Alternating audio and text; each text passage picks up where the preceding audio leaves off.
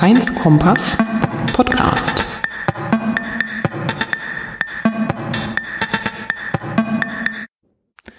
Willkommen beim Science Kompass Podcast. Es gibt wieder Wissenschaft auf die Ohren. Mein Name ist Iris Wassolowski und das ist die Folge 004 im August 2016.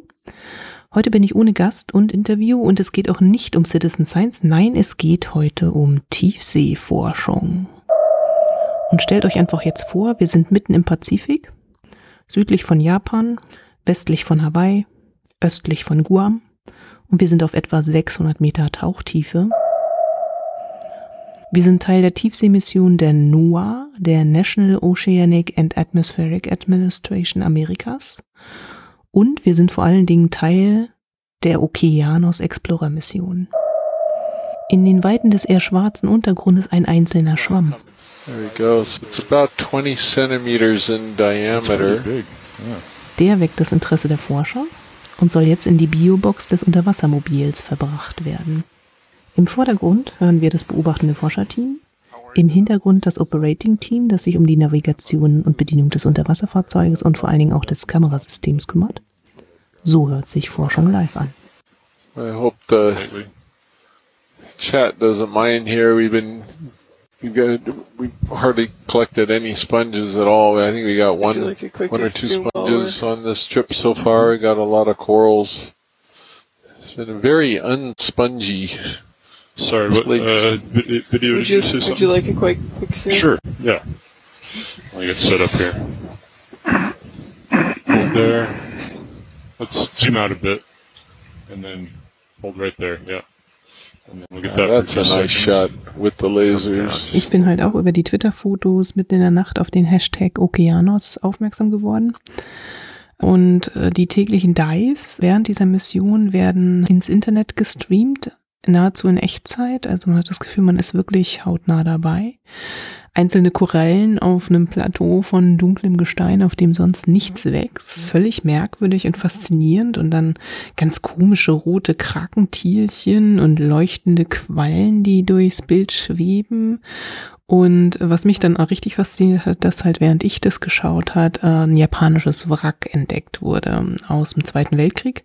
Ja, vielleicht nochmal ganz zum Anfang zurück. Also was ist eigentlich die Okeanos-Mission? Also die Okeanos-Mission ist eigentlich eine von mehreren Forschungsmissionen 2016 und diese eine spezielle hat den klangvollen Titel Deep Water Wonders of Wake.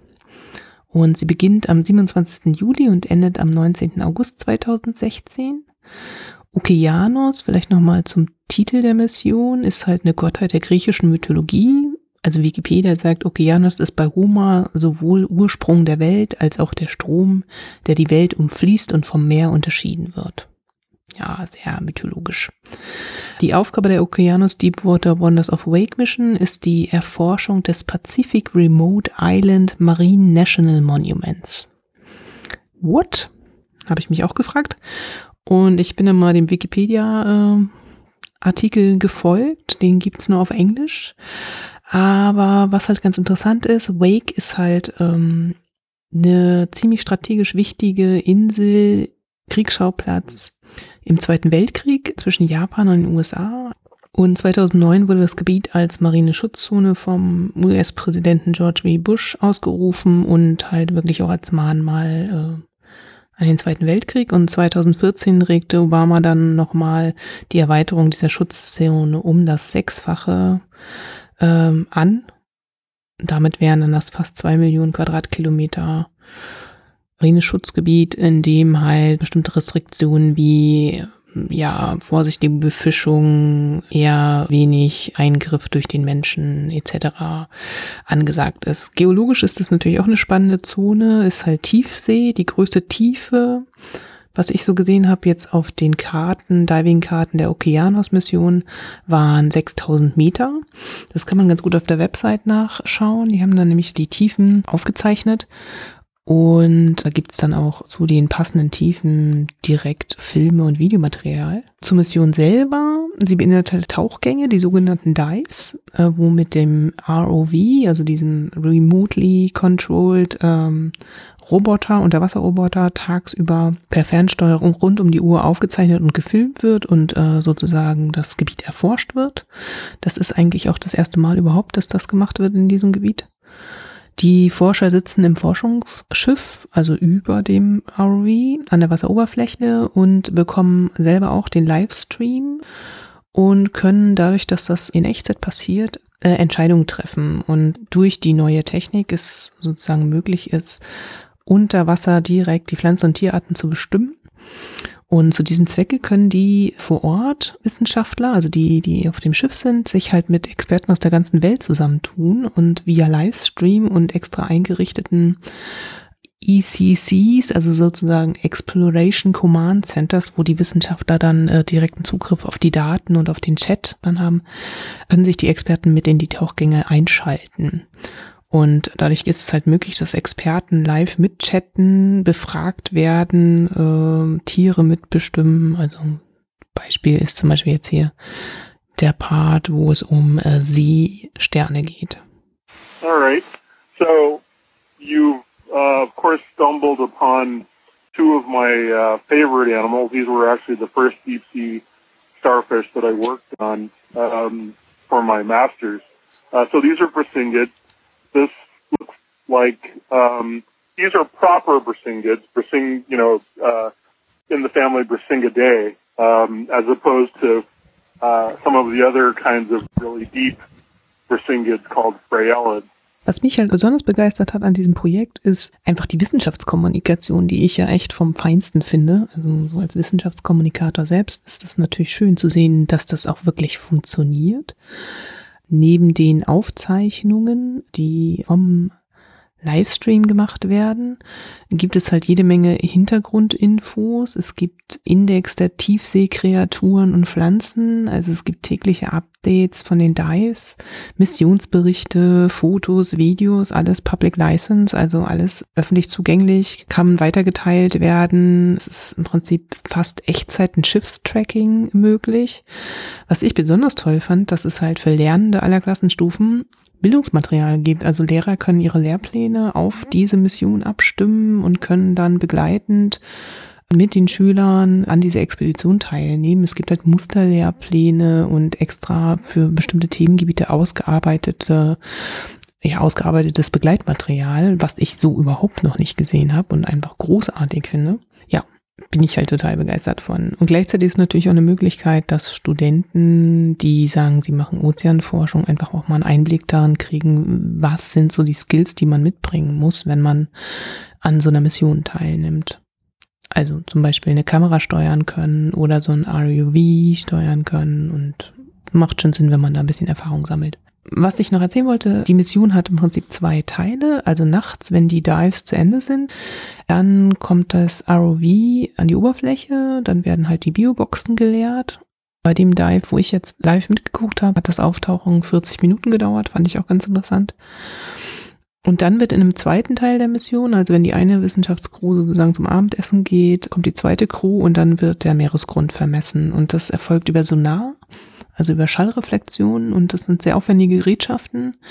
Und da werden so eine Art Soundwolken unter Wasser erzeugt, die dann eine sehr hohe Signaldichte zurückgeben, also 830 Soundings pro Ping, das ist halt richtig viel Information, die da zurückkommt.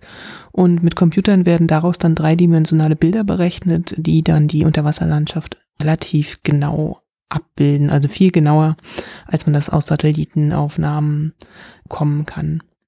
Wen das interessiert, es gibt halt jede Menge Fakten und Infos zur Mission, Videos, Bilder, gibt's halt alles auf der Webseite. Die Webseite ist http ozeanexplorer.noaa mit Doppel A, also N-O-A-A.gov für Government. Packe ich auch in die Shownotes. Die nächste Mission wird es erst 2017 geben, also für dieses Jahr endet die ROV Cruise Mission Aber die Katie Wagner vom NOAA Office hat mir geschrieben, es gibt auf jeden Fall 2017 eine Mission und wir sollen stay tuned bleiben. Alle Aufnahmen in diesem Podcast stehen unter Public License mit freundlicher Genehmigung des NOAA Office of Ocean Exploration and Research. Vielen Dank dafür. Und ich würde mich natürlich freuen, wenn ihr mir ein Feedback auf die Sendung gebt, ob euch das Format gefällt. Genau, dann bedanke ich mich. A little update on depth in case you're not on the chat room. We are at 1,212 meters right now. Our temperature is 3.5 degrees centigrade.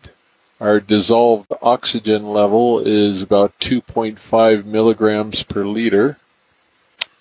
We've got one rock in the box and we have one biological collection as well, which was a pretty weird sponge. Das war der Science Kompass Nummer 004 und bis zum nächsten Mal. Tschüss. I'll use this as a little moment to do the general announcement. You're looking at a live broadcast from the NOAA ship Okeanos Explorer. We're on a seamount south of Wake Island that we've dubbed Revolver Seamount just by its shape, but it's unnamed. Uh, Jasper's shaking his head going, oh my goodness. But um, anyway, it's an unnamed flat top seamount or guyot. And we're in the wake unit of the Pacific Remote Islands Marine National Monument. This particular seamount has got some volcanic cones on its flat top that may represent rejuvenated volcanism. We are on one of those cones. And anything else you want to say about it, Jasper? Well, so far I think uh, geologically this has been what we were kind of thinking it might be. Uh, a uh, volcanic cone on top of this plateau. Um, we're, I think, a little surprised that the density of uh, animals isn't quite as high as, as it was uh, a couple of dives ago when we were only two, three hundred meters deeper. Um, but other than that, we've seen quite a diversity of, of things already. Um, so I think so far we're doing good. We are, we're having a good dive. Yeah, these cones have not been sort of hotbeds of animal life, and we saw this last year down in Johnson. And I don't quite understand it because typically high points like this, uh, we do see a lot of animals on it. So uh, maybe maybe the current. I think the current structure over these things is kind of different. Uh, there might be more current right down on these rifts than there is right on top, but I could be wrong.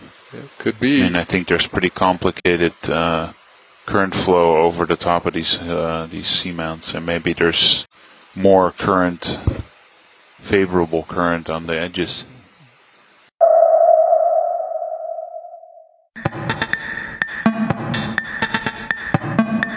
Science Kompass Podcast.